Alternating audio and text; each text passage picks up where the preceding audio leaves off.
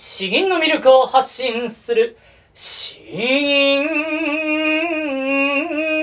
チャンネル。はようございます。こんばんは。詩吟チャンネルのヘイヘイです。このチャンネルは詩吟歴20年以上の私ヘイヘイによる詩吟というとてもマイナーな日本の伝統芸能の魅力や吟じ方についてわかりやすくざっくばらにお話ししていくチャンネルです。えー皆さんいかがお過ごしでしょうか？めちゃくちゃ暑い日がもうめちゃくちゃ続きますね。えっと、私の娘はですね、若干なんか発熱、しているんですけど、朝になると、えー熱が下がって、で、保育園に連れて行くと、え途中で呼び出されるみたいなあ状態にが繰り返していてですね、えーまあちょっとこういうのって本当に判断難しいなと思いながら、今日もえっと、在宅、えー在宅ワークしながら、まあちょっといつでも対応できるようにということでやっております。本当にあの、えー風邪、明確に風邪ひいたら分かりやすいんですけど、こういう時って、えー予防的にどこまで動いたらいいのか、本当に、え難しいなと思います。ではでは、えー今日の本題に移りますけれども、詩吟の発声ですね。詩吟の発声をより良くするために、えーまず最初にしておいた方が良いこと。ちょっといろいろ言葉が多いですけれども、まあ、あの、発声を鍛える上で最初にこれを意識した方が良いということをお話ししたいと思います。まあ、あの、えっ、と、最初から、えーまあ、結論から言うとですね、えー呼吸ですね。呼吸。えーこれをやらないとですね、えーどれだけ他のことを意識しても、なかなかこの詩吟の発声というものは良くならないんですね。えーこれもあの、昨日ですか、あ YouTube の詩吟教室の方、メンバーシップ限定の配信で、えーお話しさせていただいた内容なんですけれども、その方はですね、もうあの、本当に、えーすごく基本に丁寧にされていて、えー素晴らしいんですね。で、えっと、声も、お腹から声を出そうとして、え声を前に前に出そうとしているんですけれども、なかなかにですね、うんと、声に力がないとか、声がちょっと不安定になってしまうとか、あ最後の方で息切れをしてしまうとか、あそういった状態になって、えいる、いたんですね。えーなので、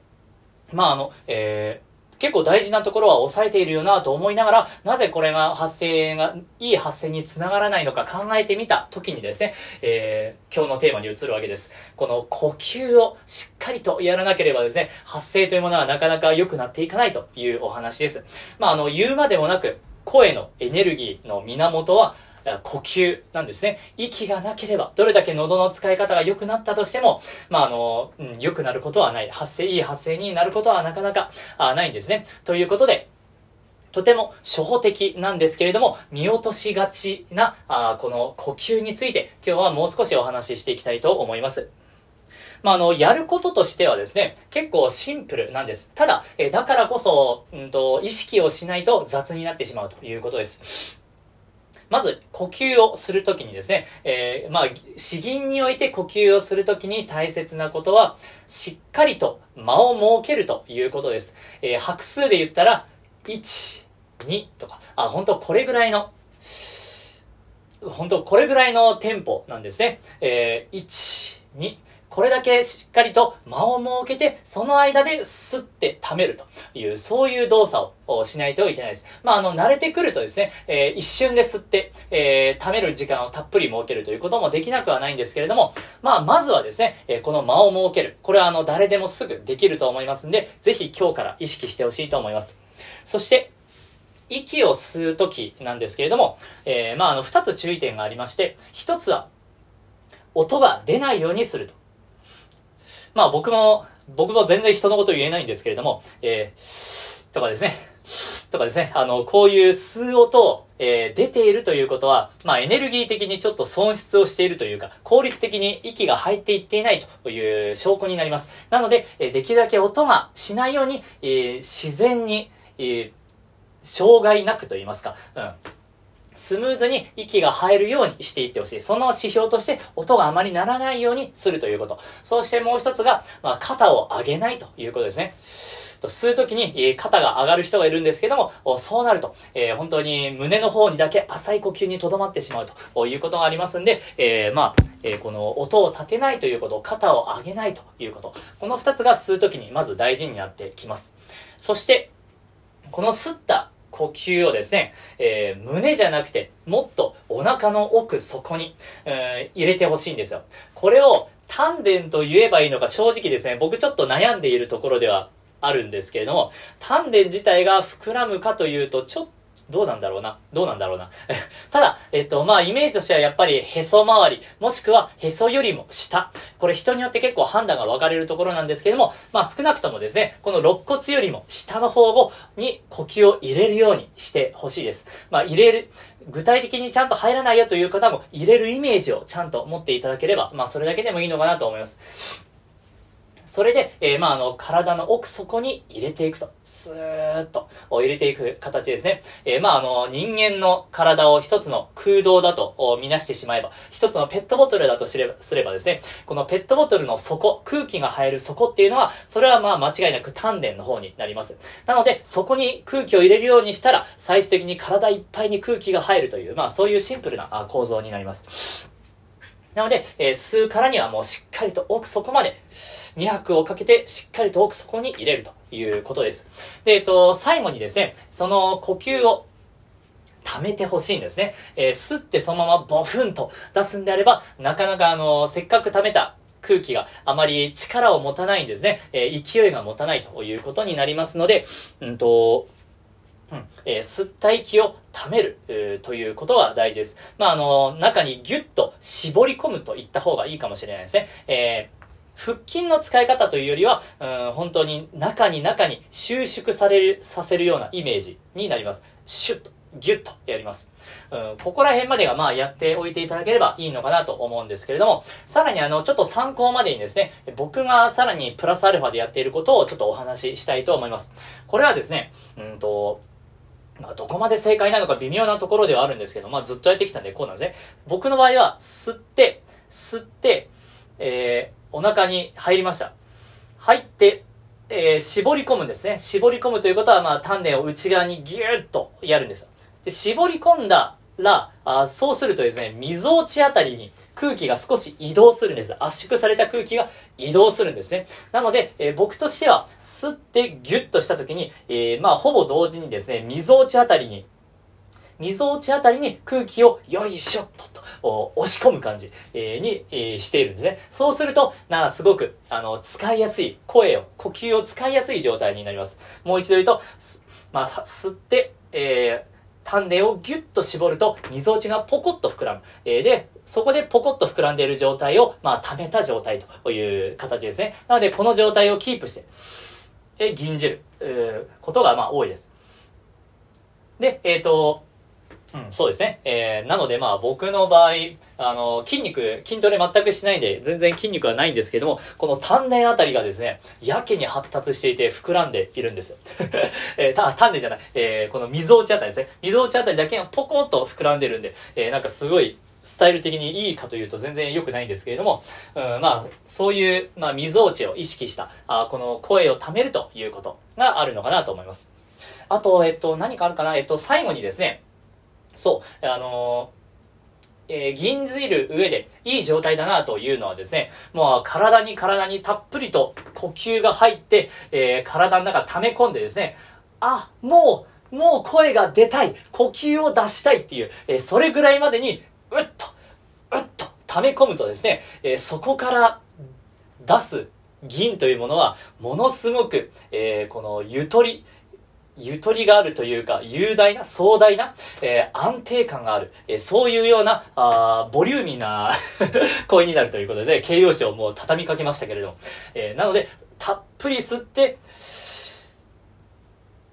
純粋という風にやると、えー、あれなんか今までよりも声が出やすいとか、声にボリューム感がある、声にゆとりがある、えー、そんな風に感じていただけるんじゃないかなと思います。これあの、一番最初は一番たっぷり吸えるから、えー、まあ、やりやすいんですけれども、それを銀の途中でも、それをちゃんと呼吸としてやっていけるかどうか、これがあの、大事になってくるんですね。なので、まああの、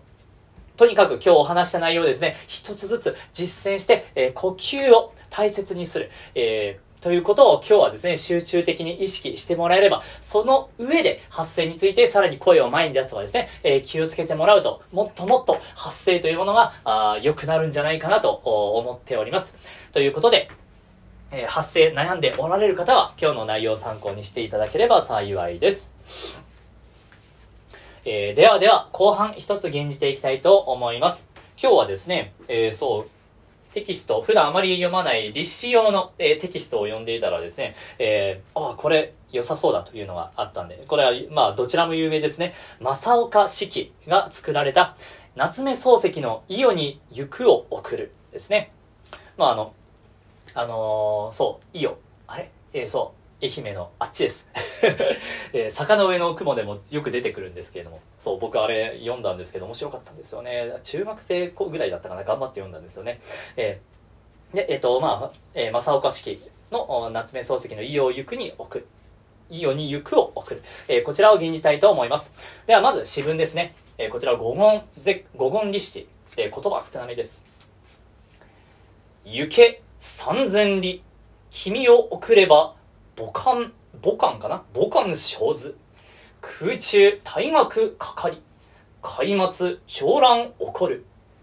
僻地交友少なく、工事強化形し。生命再会を期す。送るるんなかれ、晩夏のすがるるに。えー、ちょっとすみません。今多分あの、なんか外のどうでもいい音声が入っちゃったんで、えー、分断したんですけど、えー、まあ詩文をこういう風に読みました。で、えっと、通訳ですね。えー、さあ、三千里の道のりを旅して、旅してくれたまえ。こうして君を送れば、あ暮れの寒さが身にしむ。道中では空に富士山の大学を望めることであろう。さらに松山への船旅は、遥か海の彼方に波立つのを目にすることだろう。松山のような偏僻な土地では友人もなかなかできまい。それに悪ガキどもを教えるのは大変であろうから、生命、生命説でしたっけ？生命武士、生命武士か？説の頃に、えー、また会うことにしようではないか。遅咲きの花が、あ枯れ枯れないうちにということです。ちょっと僕の僕の知識の少なさが出てしまったんですけど、そう、松山なんですね。松山。あ、これ一度行ってみたいなと思いながらなかなか行けていないところなんですけれども、えー、正岡式が漱石を送る時の、その詩文になっております。うん。よしよし。えー、では、ちょっとあの、言葉が少ない、えー、五言立志なので、ちょっと間延びしないような感じでですね、えー、注意して吟じていきたいと思います。夏目漱石の伊予に行くを送る。正岡式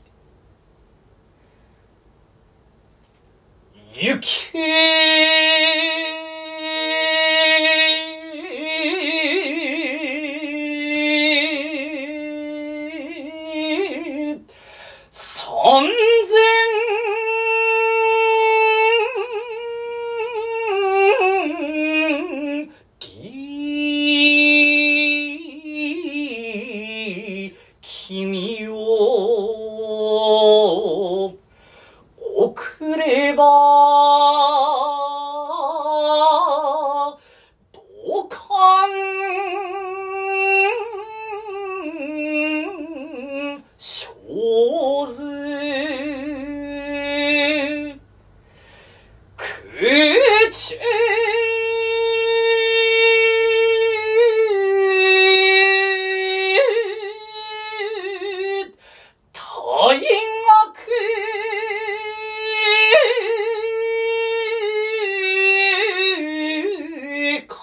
行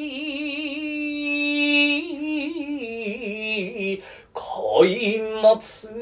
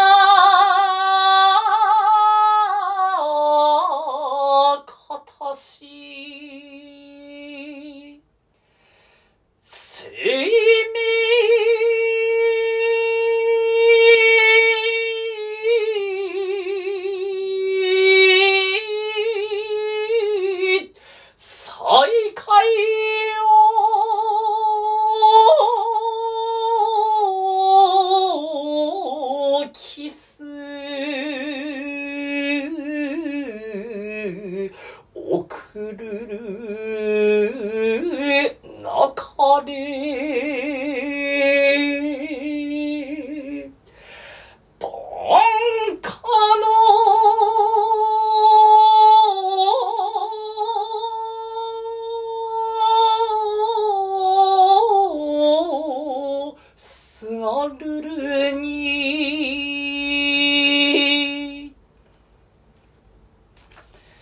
えー、いかがでしたでしょうか？ん、いや、難しいですね。これ難しいですね。でもなんか、いや、なんか言葉が一つ一つがあ美しいので、ちょっとこれはリベンジしたいなと思うやつですね。最初が、行け。行けがこれめちゃくちゃ難しいですね。行けも難しいですし、そのまま三千里も、なかなかやりづらいなと。あとは空中、僻地、水面、えー、このあたりをですね、どう銀字分けようかなというところが、ちょっと、えー、悩んでしまったところがあってですね、えー、自分としてはちょっと50.6、うん、50点ぐらいの銀になってしまって申し訳ないなというところであるんですけども、まあ、あの、こういう詩文もあり、あるんですよということを、えー、今日はまあ知っていただければ良いかなと思います。えー、ではでは、えー、今日はこんなところですね、えー、引き続き、あの、コメントやご相談、リクエストなどいただければとても嬉しいです。詩吟の魅力を発信する詩吟チャンネル、どうもありがとうございました。バイバイ